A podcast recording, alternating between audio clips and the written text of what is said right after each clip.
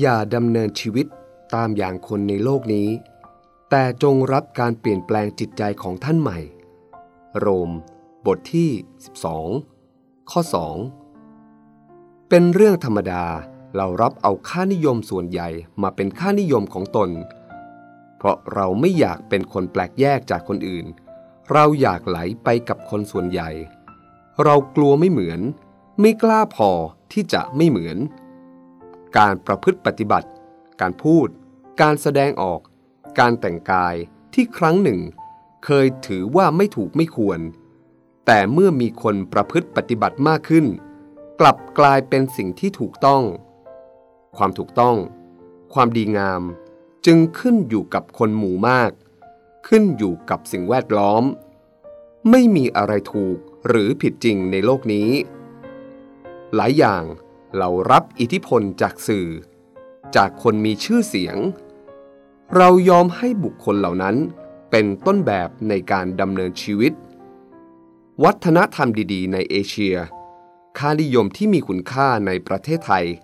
กำลังถูกกลืนโดยสังคมตะวันตกอย่างสิ้นเชิง ค่านิยมแห่งโลกาภิวัตน์เอาความรู้สึกและเสรีภาพที่ไร้ขอบเขต ไร้กรอบแห่งศีลธรรมกำลังเป็นคลื่นขับเคลื่อนชีวิตในสังคมเรา การเป็นคริสเตียนไม่ใช่เพียงเปลี่ยนความเชื่อ รูปแบบของพิธีกรรม ศาสนสถาน แต่การเป็นคริสเตียนหมายถึง การเปลี่ยนทัศนคติภายใน และการประพฤติทางธรรมภายนอก ให้เป็นที่ประจักษ์ชัด